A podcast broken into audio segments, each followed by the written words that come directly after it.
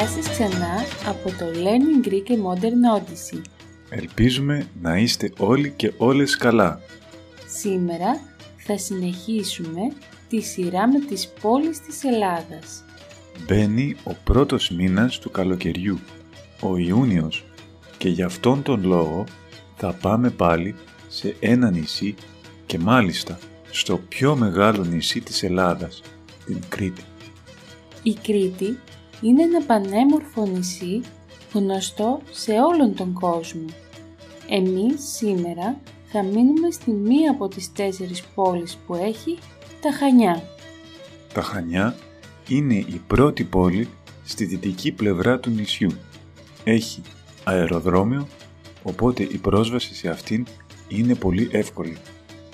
Ωστόσο, πρέπει να πούμε ότι γενικά στην Κρήτη το αυτοκίνητο είναι απαραίτητο, καθώς πολλές παραλίες και αξιοθέατα δεν είναι κοντά το ένα στο άλλο.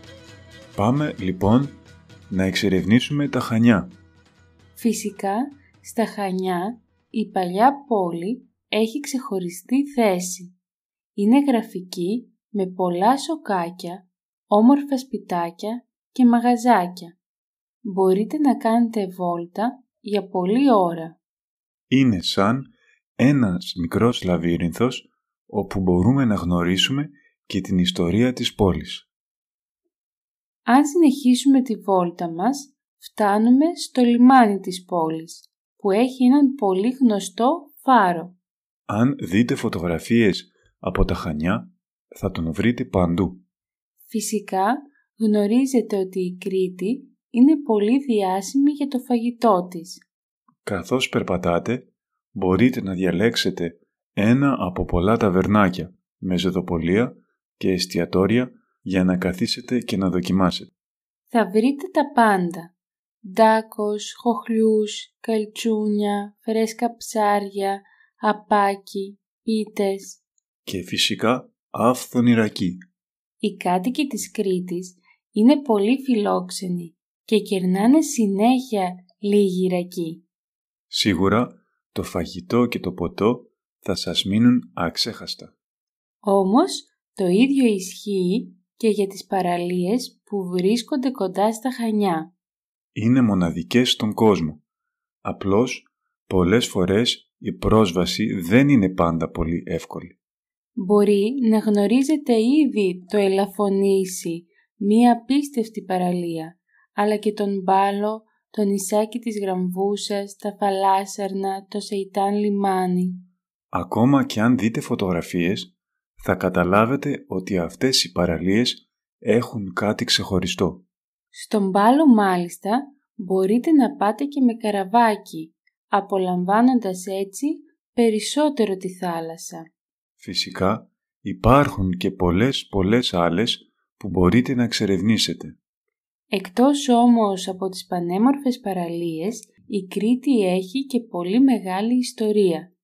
Κατοικείται από την αρχαιότητα και αυτό φαίνεται σε όλες τις περιοχές της.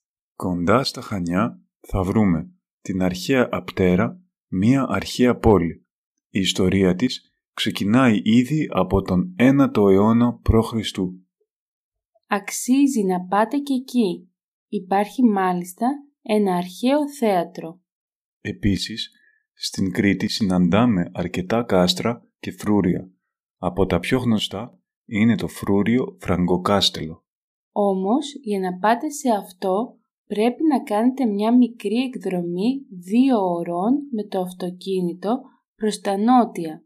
Μπορείτε βέβαια να το συνδυάσετε και με άλλες δραστηριότητες ώστε να γνωρίσετε λίγο και το νότιο μέρος του νησιού. Ναι, και εκεί υπάρχουν όμορφες παραλίες και μικρά γραφικά και παραδοσιακά χωριά. Αυτά από εμάς για τα Χανιά. Εσείς επισκεφτήκατε ποτέ την Κρήτη; Σε ποια πόλη πήγατε; Εμείς θα ξαναπάμε στα Χανιά σε μόλις ένα μήνα από τώρα. Στο τέλος του Ιουνίου. Θα σας δείξουμε φωτογραφίες στο Instagram. Τα λέμε στο επόμενο podcast. Να είστε καλά και καλό καλοκαίρι. Γεια σας!